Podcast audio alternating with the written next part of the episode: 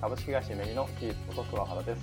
この番組では言葉で皆さんのモチベーションが上がることを目指して東洋言葉をお届けしていきたいと思います。第32回目ですかね。第32回は、えー、久しぶりにゲストトークということで、今日は一人ゲストをお呼びしております。えっ、ー、と、経営者の、えー、デザイナーですかね。の先輩である、えー、勝太郎さんです。勝太郎さんよろしくお願いします。はい。よろしくお願いします。はい。では、えっ、ー、と、いつも通りまずはちょっと軽く自己紹介とまあ略歴と教えていただければと思います。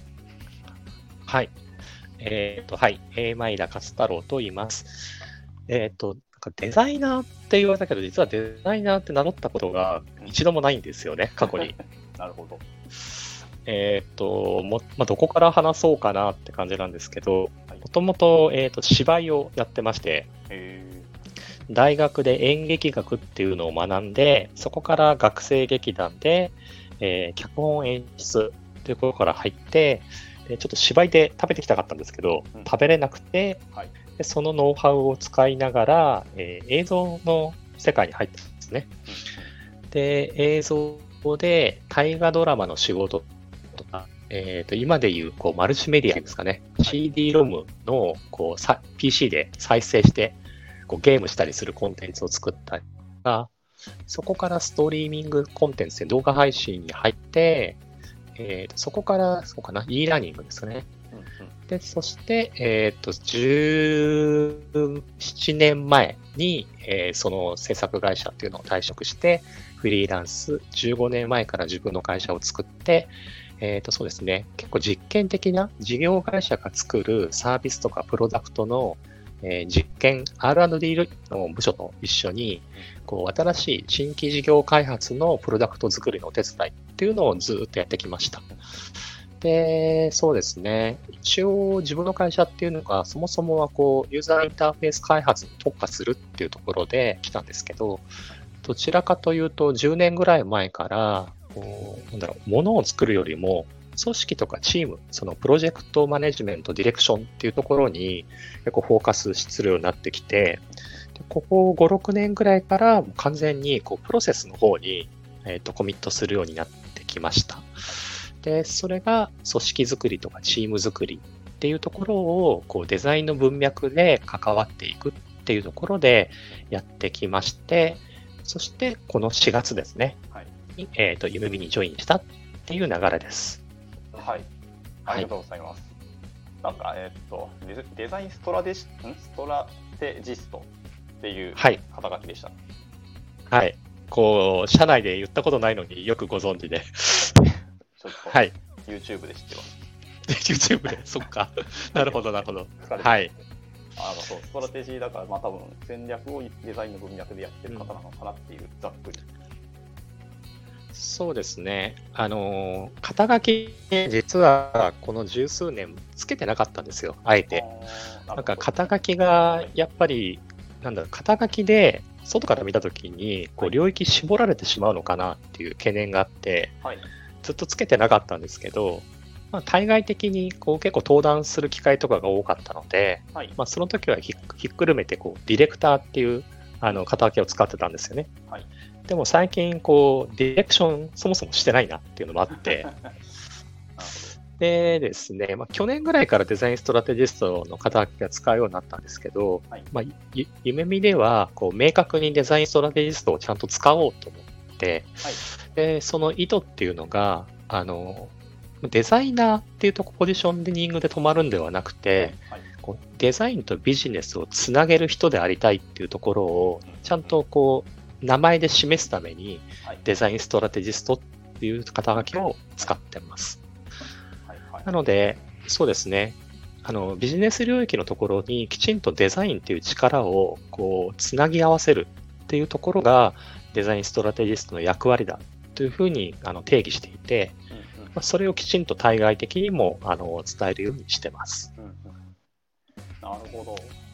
僕最初そのデザインストラテジストってワードを知らなくてそう軽くググってみたら結構もういろんなところですでに使われてて、うん、あもうそっちの業界ではもう当たり前のような肩書きなんですねといやそうでもないですよでも実は。今あのーはい、多分領域的にはこうビジビジネスデザイナーとかサービスデザイナーと呼ばれる人たちが、はいあのやってることに近しいんですよね。うんうんうんで、多分明示的にデザインストラテジストって名前使ってるので、日本であのきちんと露出してるのは多分グッドパッチさんですね。そうですね。まあ、明らかにうん。ググったら一番最初の1ページ目はほぼ。そうそうそう。あれ、あの、そうそうそう。しかもグッドパッチさん最近デザインストラテジストの新しい記事出したから、はい。それがすごい分かりやすかったんですよ。あで、完全に、あの、自分自身が思ってることとイコールなんですよね。あ、う。要は新、新規事業開発におけるところで、はい。そう今まで結局、こう、夢見ジョイン前も、あの新規事業開発の伴走っていうのをずっとやってきたんですよね。はいはいはい。で、そもそも、そもそもなんですよ。やっぱり、そもそも考えるポジショニングなので、うん。あの、やっぱり結構声かけてもらうのが、はい。こう、要件定義が定まらなかったりとか、はい。こう、いろんな外部のコンサルティングファームに依頼してうん、いろんな知見もらうんだけど、こう、要は、クライアント自身がジャッジできないんですよね。はい。これでいいののかっていうところ。で、そのクライアント自身がジャッジできるために、あの、自分たちに評価基準とか作ったりとか、あとは外部のベンダーにどうやって依頼していいかを考えるっていうところに伴走するっていう意味合いで関わるケースがすごい多くて、で、まさに新規事業開発ってそもそもこう正解が見えてないので、はい。見えないものを探しに行くにはどうしたらいいかっていうところに、こうやっぱりコミットさせてもらうのがデザインストラテジストかなとは思ってます。なるほど。ああ、やっぱ話を聞かせていただいて思った、まあ、2点思ったんですけど、はい。1点目はこれ転職でどうやってアピールするのかってすごく難しいなってが1点で、はい。2点目は、えっと自分の給与って夢見って自己決定制だけど、これそうですね。で数字叩き出したのかなっていうのが全然イメージできなかったですね。はい。はい。これね、すごいいい、いい質問ありがとうございます。っていうのがなぜかっていうと、はいえっ、とですね、まあずっとね、こう自分の会社で15、6年やってきて、はいはい。で、やっぱり、あのー今までやってきたことを知ってくれてる会ご相談いただくケースがすごい多くて、はい。で、やっぱり登壇であったり書籍書かせてもらったりとか、やっぱり本当に毎月どこかしらでワークショップやったりとかで、はい。そこを評価してもらって声をかけてもらうパターンがすごい多かったんですけど、はい。あのーまあ結構対外的に夢見に入ったのリファラルでしょって言われるんですけど、はい。あのーまあリファラルじゃなくって普通にエージェント通して入ったわけですよね。うで、なんでそれをやりたかったかというと、はいじ自分のやってきたことをちゃんと自分で言語化しようっていうところと。はいはいはいはい。自分のこう社会的な評価ってどうなんだろうっていうのをちゃんと確かめたくって、ああ、いで、それでもうリファラル全部やめて、はい。こうエージェント通してちゃんと書類書いてはいやったわけですよ。えで、その時にもめちゃめちゃエージェントの人と話して、はいどうするっていう。だからね、まあエージェントの会社何社かこう、はいああの話して、まあ一番こう会った人がすごいやっぱりこう壁打ちしてくれる人で、はい。で、その中で、まあ、自分が作ってきたポートフォリオを見直したりとかして、はいはいはい。うん。だから本当は、なんていうんでしょうね、本当はっていうか、まあ、こう、夢見入るあたりで、やっぱりじ、事業会社から結構お声かけいただいたんですよ。うんうんうんうん。まあ、すでに、こう、事業をグロースさせるところに、はい。こう、まあ、CDO っていうポジションであったりとか、はい。まあ、プロダクトオーナーであったりとか、そういいうポジションでちょっとお声掛けいただいてたんですけれど、で、その時もやっぱりそうですね、そのプロセスっていうのを、あの、やっぱりプロジェクト単位、この十数年やってきたことを全部プロジェクトベースで出して、う。はい。そのプロジェクトの課題から、それをどうやって攻略し、プロジェクト、プロジェクト単位で全部出したんですよ。そのプロセスを伝えて、ど。はい。響いた会社 とが、まあ、オファーもらって進んできたって感じですよね。あまあまあそうですよね。で、そうっすね。で、ちなみに 夢見の給与的な話で言うと、ど。あまあ今までやってきた実績っていうはいところと、はいえーっと、あと、そうっすね。あの、結構ね、最後、委ねたんですよ。あの、期待値、期待値乗せてくださいって。あ、はいはいはいはい。うん。あの、これ、これこれぐらいは、はいあのコミットして成果を上げる、上げる、ちゃんと自信はあるけど、はいここの、これぐらいの幅は委ねるから、はいあの、評価して、評期待値として乗せてくださいっていう感じで、最後は出しましたね。なるほどなるほど。うん。あでも、これは、ある意味でも正しいというか、良さそうです僕もそっちそうっすねあのね うん。うん。で、すっごいね、はい今もそうなんですけど、はいこう入社して2ヶ月ぐらい経つ、はい近く経つんですけど、はい評価しづらいと思うんですよ。稼働とかで。いや、絶対むずいですよ、これ。むずいと思います。はい。なので、で稼働を数値化することはできるんですけど、はい。その稼働のはいこう価値、価値を、はいはいはいあのー多分ね、いわゆるデザイナーとかエンジニアっていう、あのーなんていうのかな、こう、フィルフィルターって言わないのか、うんあのー枠で見ちゃうと評価しづらいと思うんですよ。うん。だから単純に案件持って、それをプロジェクトマネジメントするなり、ゴールに持ってくなりっていうのはできるんだけれど、はい。でも、それやってる人他にもいるでしょっていう話で、同じようなことをやったら、なんかわざわざ入った、まあ意味がないって言ったらちょっと乱暴なんですけど、はいでも、なんていうのかな。他にやってる人がいるのであれば、それはその人に委ねた方がいいし、他の人がやってないことをやらなければ、なんかわざわざこう採用してもらったうん。ところに、やっぱりこあの期待値期待に応えられないなと思っていて、はい。そうですね、だから、からそう今の振る舞い方っていうのも、やっぱり、もちろんね、プリセールスとかこう商品開発とかにも関わらせてもらってるんですけど、はい。多分他の人がやってないところっていう意味で、はい。その、なんだろう、えっと、それこそこのプリセールスとかデザインチームだけじゃなくって、あの、ちょこちょこね、こう、全社的にいろんなところに顔出しをさせてもらっていて、はい。こう、やっぱり社内を結構横断していくような動き方をした方がいいのかなと思って、今、そんな動き方をしてます。ああ、なるほどですね。まあでも、ポジション的には確かに、こう、どの社内の、なんですか、まあ、うちの会社ってそのチーム制で、職能型なんで、うん。なんかそうデザイナーと関わる人はやっぱりフロントとかが多いとか、うんなんとなくやっぱりくくりはできるんですけど、うん。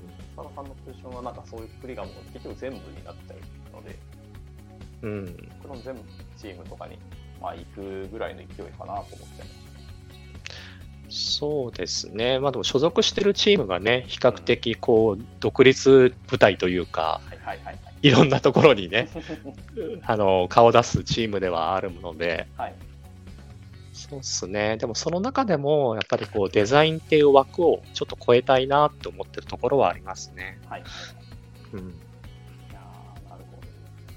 いやーなるほど。いやーでもすごいな、すごいっていうか、なんか僕よりも全然取締役っぽい動きしてるな。いやいやいやいやいやいや何言ってるんですか、取締役。いやいやいや、僕は何もできてないんで、今日やっとノート書き終わったばっかりだし、いや、あの、ノートちゃんとね、予習してからここに来ましたよ。あすいません、直前に書き終わったんで、そうそうそう。いや、でもいいっすね。ああいうノートのアウトプットはすごい見れるといいなと思います。割と多分正直に書いたはずなんで、うーん。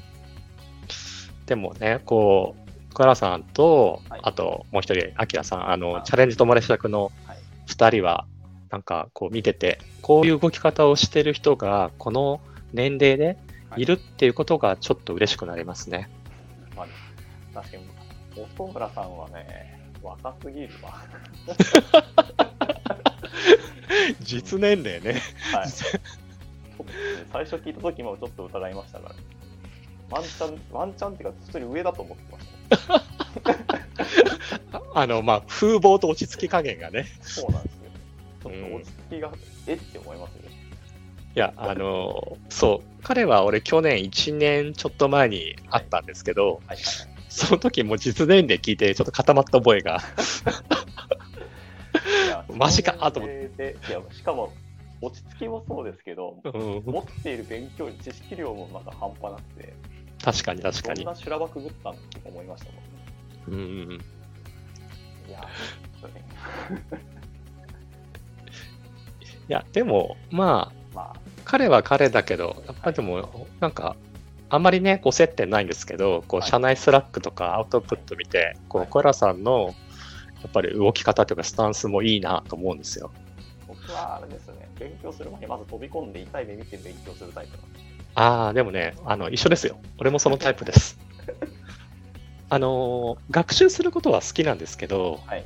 学習はやっぱり実践しないと、やっぱり自分のものにならないと思ってるので、はい、わかります。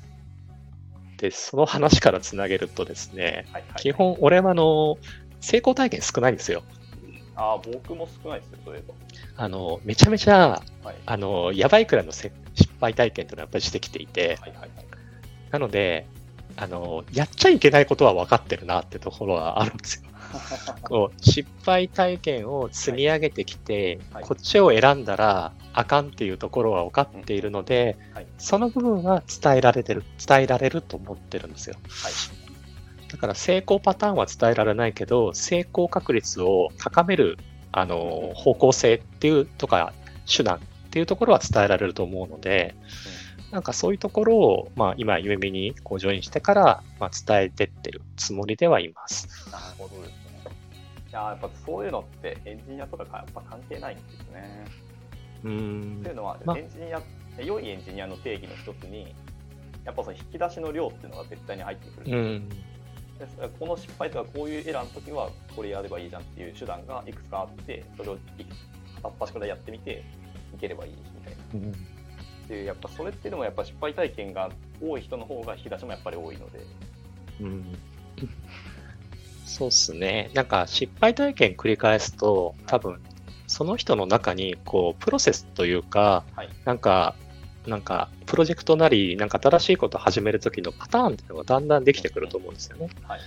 でそのパターンが、やっぱり失敗体験とか繰り返すことによって、うんだんだんこう、なんかブラッシュアップされて、精度が高まっていくと思うので、やっぱり、なんだろうな、もちろん必要なインプットは、あのー学習っていう意味でも大事なんだけれども、打席に立つっていうのはやっぱり大事だと思うんですよ。うんうん。それは打席に立ってどれだけこうスイングできるかっていうところが、やっぱりそれがこう自分を育て上げていくんじゃないのかなとは思ってます。いや今のその打席に立っての後のそのスイングしたかっていうのもすごい重要だと僕も思っていて、うん。そう見逃すことももちろんできるんですけど、うん。いやその戦略的に見逃すのはもちろんありますが、そうじゃないとき、いや、ちゃんと振りに行かないと、いや、後で後悔がひどいだろうなと思ってるんでうん。そうなんですよね。なんかね、その後悔をしてきたからこそ今振ってるんだと思うんですよ。とりあえず打席ってだなんだか自分の打順を確確保してはい打席に立ってはい振って振ってダメならフォームを。強制するはいっていうのを、うんそうっすね、なんかね、こう、あの、年齢と反比例して、それが増えてますね。ちょっとね、体力的にしんどいんですよね。あそれはやっぱあ。そうなんですよ。ここは確かに僕はまだ、あまあ、活動さんより若干若いはずなので、いやいや、全然若いと思いますよ。まあ、10若いかわかんないですけど、だって言うても多分、だって夢見でももう上、結構、もう上から数えた方が早いですよね。カッパさんは多分早いんじゃないですかね。そうっすよね。多分、う上、だって、多分、上にいるの一人か二人ぐらいじゃないかな、多分。そうなんですね。多分ね。ちょっと全員把握してないのでまあ。まあでも40代は意外といるんですけど、50代は、50代何人だろうぐらいな感じです。あ、50じゃないですよ。50は言ってないですからねも。ちろん、それは。いや、でも、夢見の人、意外と、こう、若いから、40代って言われても分かんないですよね。あはい。それはそうですよね。うん。ちょっと年が、こう、結構グラデーションになってるなっていう感じはすごいしてて。あまあ、これは確か。僕も若く見られるタイプだからな。小原さんいくつでしたっけ？僕33ですね。マジっすか、はい ?20 代と思って、20代だと思ってた。そうそうです。これはもう毎回言われてて、だんだんもうそれを僕のその自己紹介のネタにしようと。マジか。結構、結構、そそっか。私、ギリギリ昭和生まれです。マジっすか？はい。完全に平成だと思ってた。いや、昭和なんですよ。昭和62年です。そうなんだ。ななんか特にエンジニアの方が、はいあの若い人多いじゃないですか。エンジニアは本当に若い人多いですよ。めっちゃ、この前だって、なんだろう、同じタイミングで入った、はいえっと、新卒の子と、はいあの、リモートランチとかしたんですけど、はい。マジ若いなと思って。まあ、新卒の子は若いですよね。普通に大卒だったらだって今年23とかって言われますよ。いや、ねでもあれ、高専卒の子もいますよね。ああ、あれだ、総督ですね。うん。ってことはチームの子ですけど、あいや、しかも、いや、総督は違うわ。あの子は高専卒じゃないですね。なんか二十歳ぐらい、あれ、二十歳ぐらいの子もいましたよね。そうね高専卒だと二十歳とかか、になりますね。5年だから。そう、いや、だからもう、ね、ちょっといろいろ、こあね、あ年齢の、もう年齢の幅のあれあるの結構面白いなと思ってて。ー、あ、それは本当面白いですね。なんかね、意外と事業会社ってか若手に固まるんですよね。やっぱりあ、そうこなんですね。なんか経験者あるっていう意味で、なんか年齢上がるのかなって思ってえっと、もちろんその事業会社によるんですけど、はい。やっぱりこうメインプレイヤーは20代が多いですね。でも意外と経営層もやっぱり30代が中心だったりするので、うんうんうん外と事業会社の方が若い、年齢、年代的には若い印象はありますけどね。うん、だから意外と夢見こう幅あるなと、まもちろんあの若い人の方が絶対全体的数が多いんだけれどはい。幅があるのがちょっと面白いなと思いましたね。ああ、そっか。僕も受託企業にしかいなかったんですけど、まあ今3社目ですけど、うん、新卒をぶち越えると急に年齢跳ね上がる会社の方が多かったですね、確かそうですね。まあ確かに受託の会社の方がこう40代のデザイナーとかエンジニアって多い印象はありますよね。に。かつ意外にまだ手を動かしてる人も多いですね。プレイヤーですよね。はい、います。うん。いや、もちろんね、あの、必要だと思いますよ。そういう、あの、あまり年齢で区切るものでもないかなと思ってるんですけど、そういう方々ってやっぱスペシャリストなので、確かに。そのそうなんですよやっぱ大事なんですよ。リードしてくれるそうそうそうそう。大事で。めちゃめちゃわかりますよ。もう、あの、すごい、もうね、そこの才能ね、俺はなかったんですよ。こう。そう、だから、あの、そうですね、あの、手を動かした時時期は意外と結構長かったと思うんですよ。はい。その、いわゆるこう、映像の、映像のオーサリングしたりとか、はいはいはい。なんだ、今で言うと、そう、そこ映像のオーサリングからフラッシュとか、や、入って、その時代だから、その時代だから。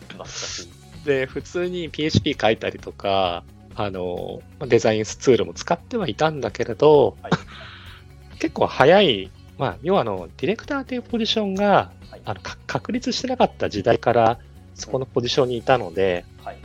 ディレクター兼プレイヤーみたいな感じの時期は長かったですうんね。うんうんうん。なるほうん。でもやっぱりチームで動くっていうことを、それこそ、まあ、17、8年以上、もっと前か。うん基本、あの、個人、個人で動くの好きじゃないんですよ。フリーランスでも小さいチームでも。やっうんぱりチームで動くことが、あの、楽しいと思っているので、はい。なので自分で会社作った時も完全にもう、チームで動くってことは前提としてもう稼働していたので、チーム作りっていうところはずっとやってきてはいましたね。はいはい。そう僕もチーム作り、まあ、最近やってるからですけど、すげえ面白いですね。そうなんですよ。で、そこの、そこに面白さを感じる人は、はい。多分ね、もうね、天職なんですよ。それはちょっと思いましたね。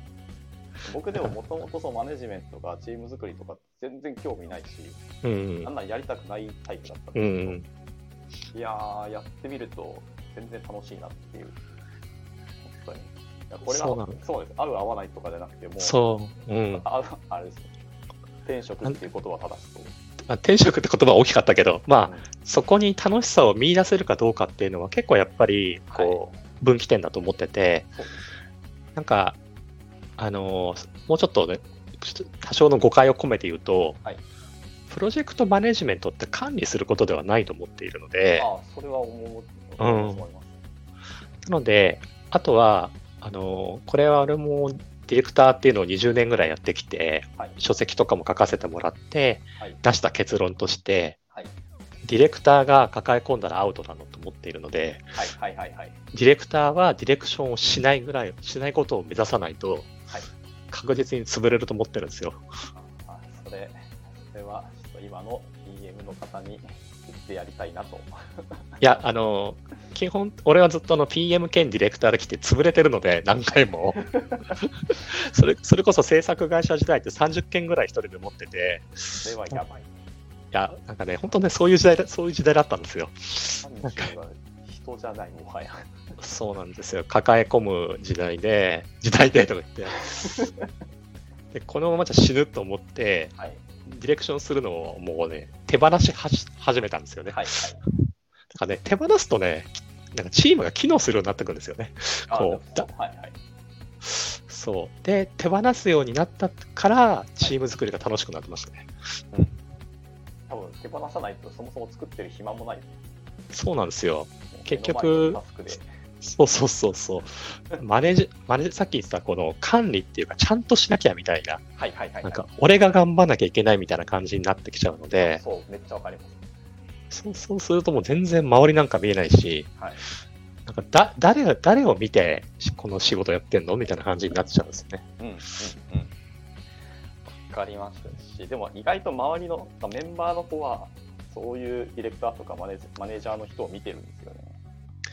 そう、あの、昔、こう、在籍してた、あの、制作会社が、はい。やっぱりこう結構あの若手がやっぱり多くて、はいこうディレクターが全部面倒を見てあげるみたいな感じの制作会社だったんですね。はい。だからみんな結構指示待ちみたいになってて、あで、当時のディレク、他の、あの、まあディレクターチームっていうのがあったので、あ。はい。まあ、そこのメンバーと話したときに、なんかやっぱりちゃんと、こう、なんだろう、仕切ってあげないと、はいなんか、そのメンバーのパフォーマンス出せないっていう、こう、話をもらったんですけど、はい。でも、それだといつまでたってもメンバー育たないよねって話をして、うんうんうん。だから、やっぱりどこまで口を出すか、手を出すか、見る、あの、やるか、あの指示を出すかっていうのは、やっぱり何を持ってやるかっていう目的次第だなと思ってて、はい。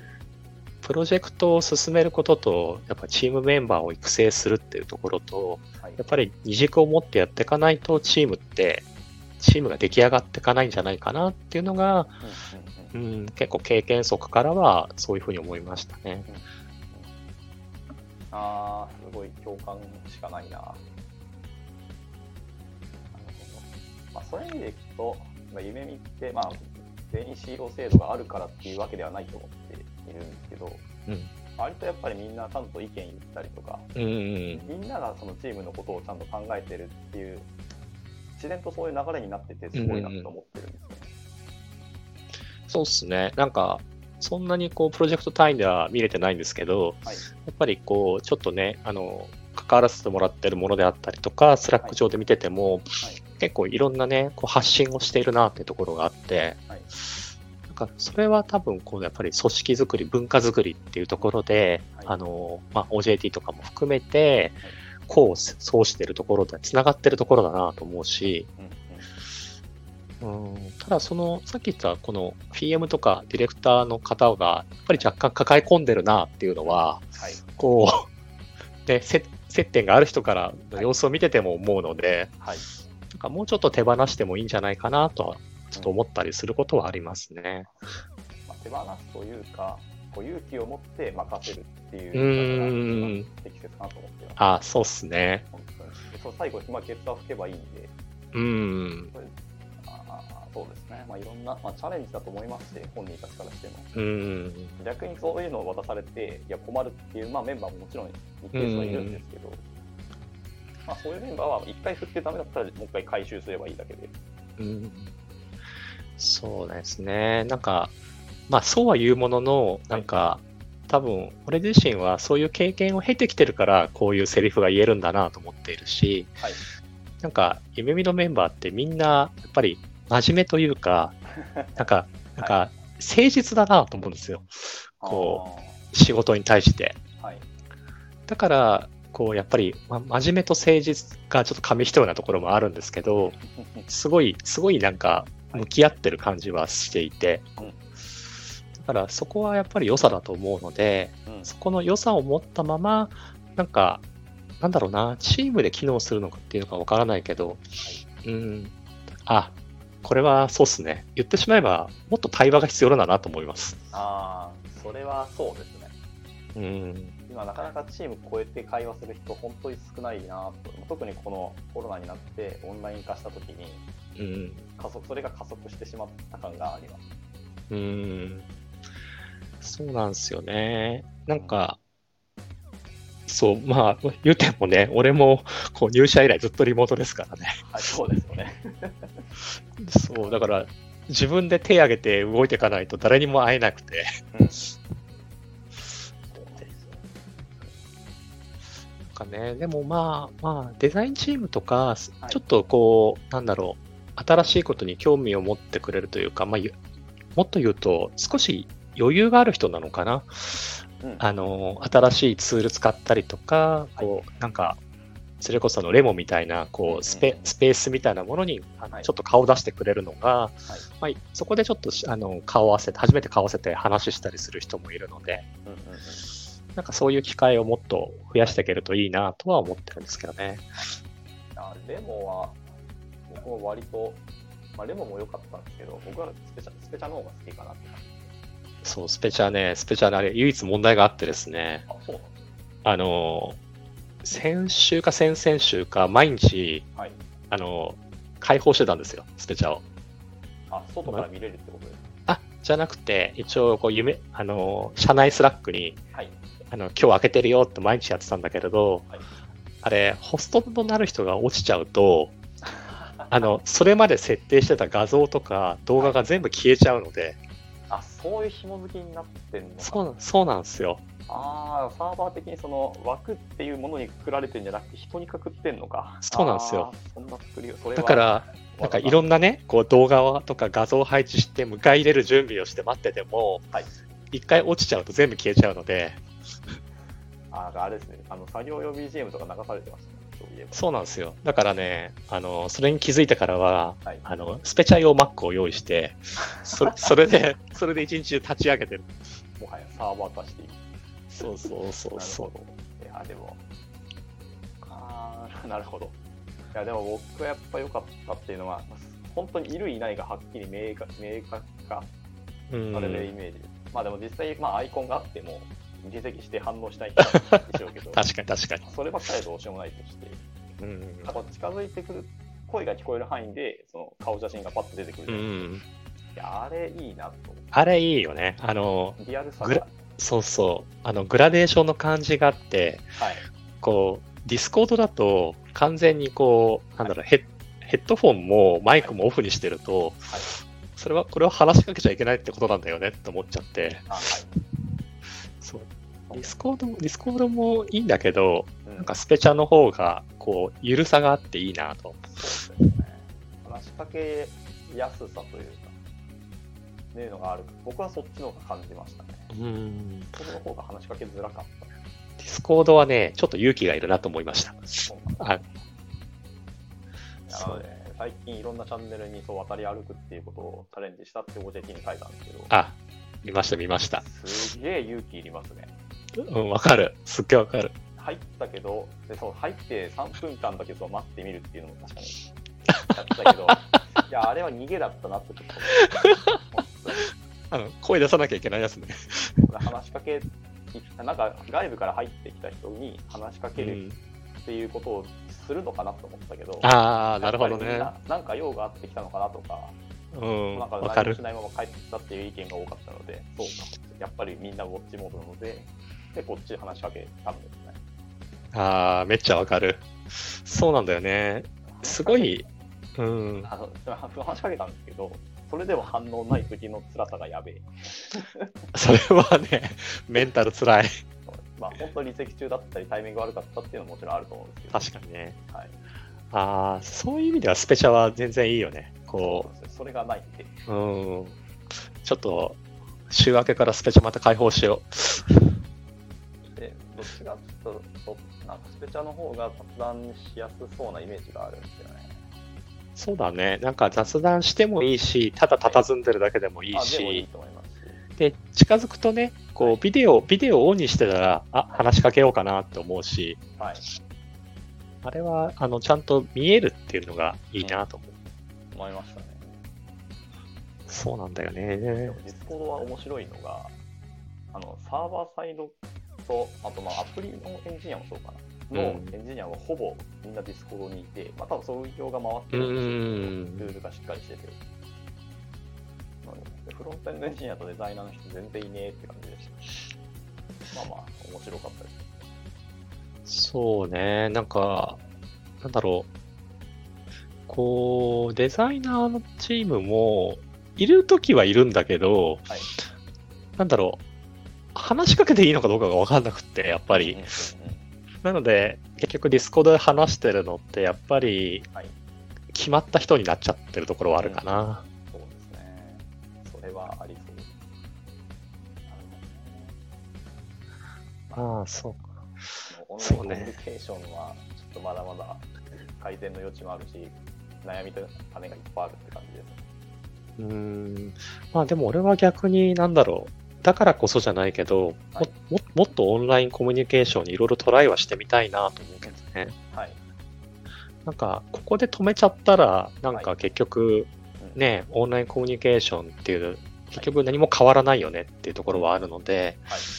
なんかやっぱりもうちょっと、もうちょっとちゃんとオンラインコミュニケーションを、はいなんだろう、確立させるってわけじゃないけど、オンラインコミュニケーションの可能性っていうところと、はいこうちゃんとオンラインとオフラインをつなげたいんですよね。うんこうなんだろう、グラデーションにしたいっていうか、はいこう、オンラインだからオフラインだからって切り分けるのがあんまり好きじゃなくって、はい。だって別にみんなオンライン今やってるじゃんってのもあるし、うん。で、これでなんも元に戻っちゃったらオンラインって何だったのって話になっちゃうし、いや、そうですね。まあ、元には戻らないと思いますけど。そうですね。あとは、あの、なんだろう、こう、平この2ヶ月、3ヶ月間ぐらい、はいあの、夜な夜ないろんなところに顔出してるんですよ。あ、の、基本毎日ワーク、オンライン、毎晩、うんえっ、と、オンラインの対話の場とか、オンラインのワークショップとかやってるんですけど、はい。ここ最近はあの、関西の人たちとの一緒の場に入ってって、はい。関西とか九州の人たちとの接点っていうのがめちゃめちゃ増えたんですけど、はい。で、やっぱり、なんかこう、東京以外の人たちとの距離がめちゃめちゃ近くなったなっていうのがすごい感じてて。だから、きっとね、東京にいる人たちよりも、やっぱり東京以外の人たちの方が、はいオンラインの可能性っていうのを感じてると思うんですよ。うん、それはめっちゃ感じますね。うん。あでも、あ、あ、そうそう、だから、夢見だってあれじゃないですか。あの、結構これ話してるの、京都と札幌の人なので、はいはいはいはい。ね、こういう、こういう機会なければ、はい。話す機会なかったはずなのに、はい。こう、距離を超えられるってこういうことだよなってすごい思うんですよ。はい。いや、まさに。僕は、僕、そのエンジニア勉強会に参加してますけど、うん。東京の勉強会にはやっぱり物理的制約で参加できない人がそれに参加してて、でそう今日は宮城県から来ましたとか今日は鹿児島県からとかと,、えー、と喋る機会があるのでそれはやっぱりすごく楽しかったですし逆にみんなやっぱり東京の勉強会も聞きに行きたいんだっていう欲がやっぱあったんだなってすごく感じます。ある、それはあるよね。やっぱりいろんな、はい、この、あの、情報が集約してるけど、はい物理的の距離っていうのはやっぱり超えられないところがあったので、はいそこを超えられたのはすごいこのオンラインの可能性だなと思いますよね。まあ、やっぱり地方って勉強会の数がやっぱ圧倒的に少ないんです。東京がね、異常だと思うんですよ。東京が異常。で、しかもこのオンラインの状態になって、今はいオンライン勉強会がすごい数になってきて、そうですね。なんか、まあ俺もそうですし、社内でも何人かいるけど、はい。こう、同時に2つのイベントに参加してる人とかいますからね。いや、すごいなと、僕はその切り替えできないんで、よくやるわなんですうん、でもね、結構魅力的なコンテンツ？はい、あのなんか、ちょっと、え、そんなに露出しちゃっていいの？っていうぐらい、うん結構いろんな魅力的なコンテンツが、はい。もう次から次へと出てくるので、はい。これはすごいなと思う思うところもありますよね。うん。どうしてもこう、影分身したいなっていう時ありますね。確かに確かに。あそういう時ね、あのね、iPad のね、まあこれ言っていいのかわかんないけど、あの、iPad の、はい。あの、録画機能を使ってまあす。はい。やっぱり、そういうことしますよね。だって無理だもん。いや、無理なんですよ。そう。でもでもそうそうそう。そこの中であれですよ。自分でダメなところははい。デバイスに頼るんですよ。うん。いやーやちょっとね、もっと夢見も外向けのイベントやっていきたいですよね。ああ、本当に、これだな、やっぱそこだなって思いましたね。うん。どうやって露出していくかって結構地道な活動ですけど、そうですね。なんか、なんかね、でも、もともと、こう、社内でやってる勉強会であったりとかを、うんなんかそのまま外の人巻き込んでやっちゃってもいいんじゃないかなって気もするんですけどね。やっぱあのリベラルアーツ委員会がすごい成功の例ですね、やっぱうり。ん。あれはすごくなんかリベラルアーツは、あの、場もそうだし、はいあの、やっぱり切り方、切り口っていうか、あれが面白いなと思うので、はい。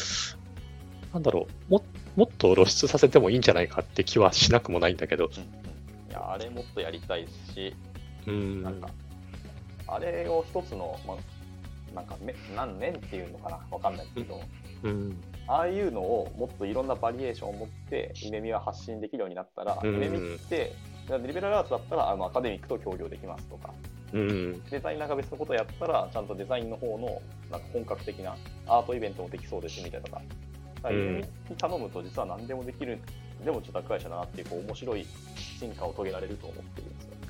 そうなんですよ。だから、夢見の、あの、なので、俺がこう、夢見を入って、はい。あの、やろうっていう話を、はいまあ、これはあれかな、レイッチにも言った気はするけど、はい。夢見のプレゼンスをどうやって高めるかっていうところが、はい。なんか自分に課してるミッションだと思っていて。で、それこそすでに動いてる商品開発とか、あの、それぞれの営業のメンバーがやっていることっていうのはそれはそのままでやって、うんやってないことこ角度から、うん夢見のプレゼンスをどうやって高められるかなっていうところで、なんか4月か5月にやった、はいあのーなんだっけな、こう寂しくない夢見っていうね、こうやってまイベントがあって、はい。で、今回対話委員会のメンバーと一緒にやるのが、うん。あのー、6月1日にやるんですけど、はい。えっと、オンラインで映画鑑賞会をして、その後ダイアログをするっていう会をやるんですよ。それだ。それいけないんですよ。あ、そうだ。誕生日。そうなんですよ。誕生日が実はそうなんで1日に俺は生まれたんやっていつも。いやいやいやいや、ごめんなさい。むしろ。そう。だから、はい。あの、対話委員会も、やっぱり夢見で、こう、対話の場を持ってるっていうのを、ちょっと露出したいなっていうのがあって、はいまあ、結構入社以来ずっと対話委員会って、毎回参加してたので、はい。ちょうどちょうどいいかなっていうタイミングで、ちょっとああいうイベントをやってみようと思ったわけですよ。まあなんかねそういういや、僕、対話の大事さはすごく感じてるんで、うん。ただ社内だと意外と参加する人少なくて、あ意外とそう対話をしないのかなと思ったんですけど。なんか、これ、あるあるな話なんですけど、はい。あの、やっぱり対話っていうのが前面に来ちゃうと、うん。みんな引くんですよね。うんこう、そもそも対話何みたいな。対話って何すんのって話だし、はいはい。対話してどうなんのっていうところはね、こう、対話っていう言葉から、はい。やっぱりこう、結構敬遠されるところはあると思うんですよ。であとはね、対話疲れしてるはい。組織の人も多いんですよ。あの、結構ね、あの、それこそ対話委員会をもっと全社的にやっているような会社ってたくさんあって、こう、あの、要は、研修会社さんに依頼して対話の場っていうのを持ったりとかはいしてる会社もあって、そういうところの人だともう対話疲れをしてるっていうのはよく聞くんですよ。なるほどね。だから、対話っていう言葉使わなくてもいいかなって正直思ってて、うんうんうんうん。なんか、この前、あの、UX グループで、はい UX グループを考える会ってやったんですよね。あ、やってましたね。あれもね、対話なんですよね、結局。うんうんうんうん。でも対話しようぜじゃなくって、はい。ちょっと考えてみようよっていうので、で、ちょっと今までと違ったやり方でやってみないって20人ぐらいで結局やったのかな。うんうんそう、ちょっとやっぱりやり方変えるだけで、なんか、あ、そんなことを思ってたんだ、言いたかったんだっていうことが、なんか出てきた場だったので、うん。はい。なんか、なんか、なんていうのかな。対話自体が大事っていうよりは、対話の関係性を、対話を作れる関係性になることが、まず大事だと思ってるので、はい。なんかそれを対話っていう言葉を使わないでも、なんか、あの、し仕掛けるというか、場を作っていって、気がついたらみんなが対話できてる状態になってるといいなとは思うんですけどね。ああ、いいですね。手のひらで転がしてない、実は転がされてるぞっていう感覚。まあ、あの、なんか面白がってくれるといいなとは思うんですけどね。本当思います。うん。どうせやるなら面白いことしたい。そうなんですよ。あの、そこ俺の、なんだろう。なんていうのかな、こう、何かを判断するときの、やっぱり指標だ、指標なんですよ。はいはいはいはい。楽しいか楽しくないからジャッジしてるんですよ。ああ、僕僕も全く一緒です。うん、ただ、なんだろう、楽しくしようぜっていうのもなんだなと思ってるんですけど、あとは、組織開発も、はい。あの、例えば経営もそうだし、クライアントワークも全部そうだけど、はいそこのプロセスをはい一緒にやる人たちと一緒にみんなで楽しみたいっていうのがあって、うんなんか、このプロジェクトすごい辛いんだよねっていう状態にしたくないっていうのがあって、はい。なんか大変なのはいいと思うんですよ。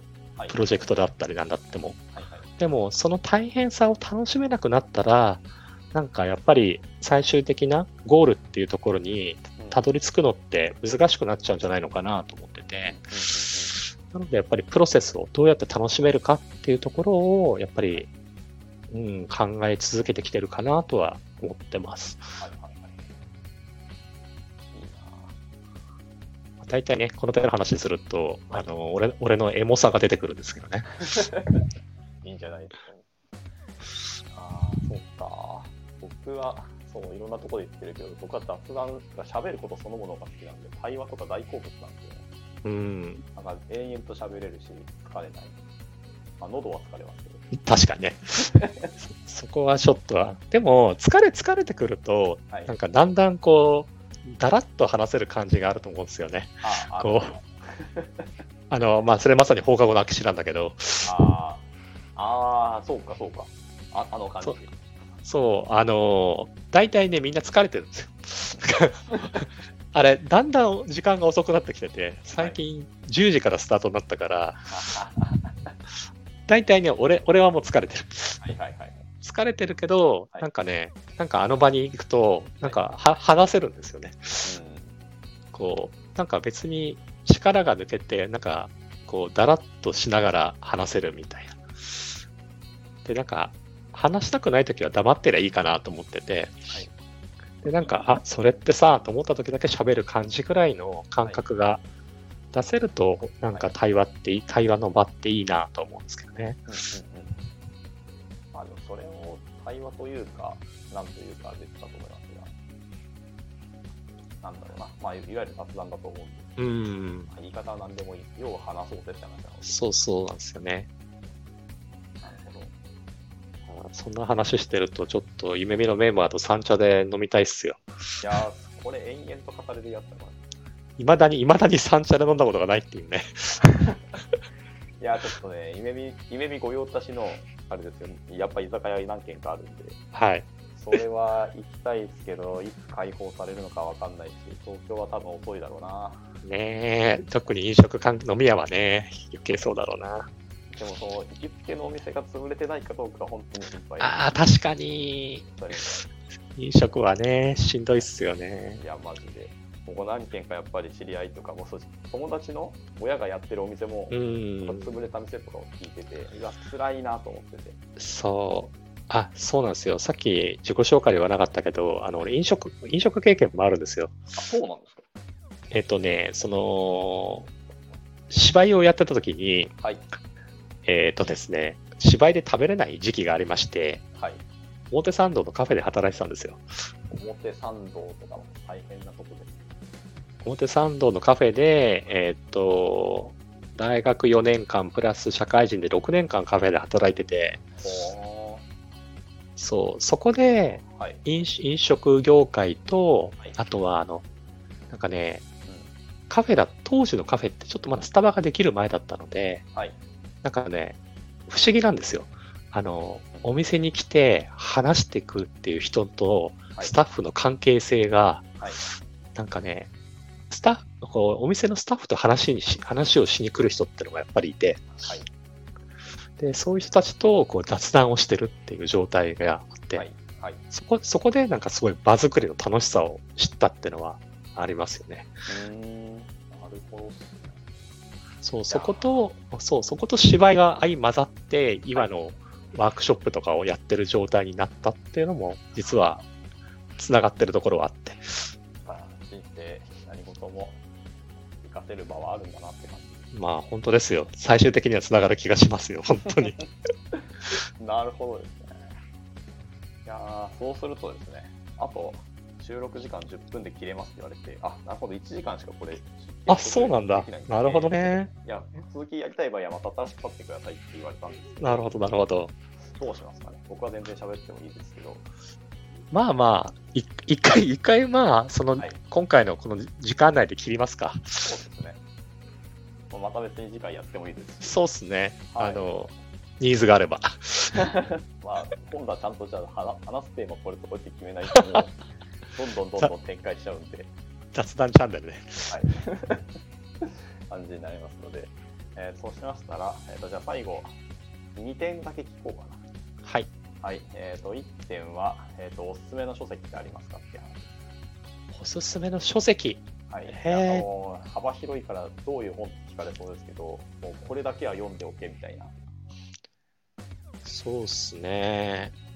結構、もちろんデザイン系の本っていうのも読むんですけど、はい、あの、なんていうのかな。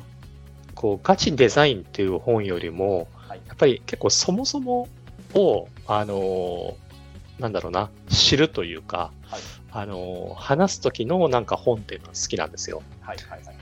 えっ、とですね、あと、あ、じゃあ、えっ、と、このまあ、対話とかワークショップっていう文脈で言うと、はいえー現実はいつも対話から生まれるっていう本がありまして、えー社会構成主義っていう、えっ、とまあ、学問というか考え方があるんですけどね。はいその、人々の、えっ、と、こう対話をしてる中からしか物事の意味は生まれないっていう考え方が社会構成主義っていうんですけど、はい、で、それを唱えてるケネス・ガーデンっていう方が書かれた、現実はいつも対話から生まれるっていう本がはい、おすすめの本ですね。なるほど。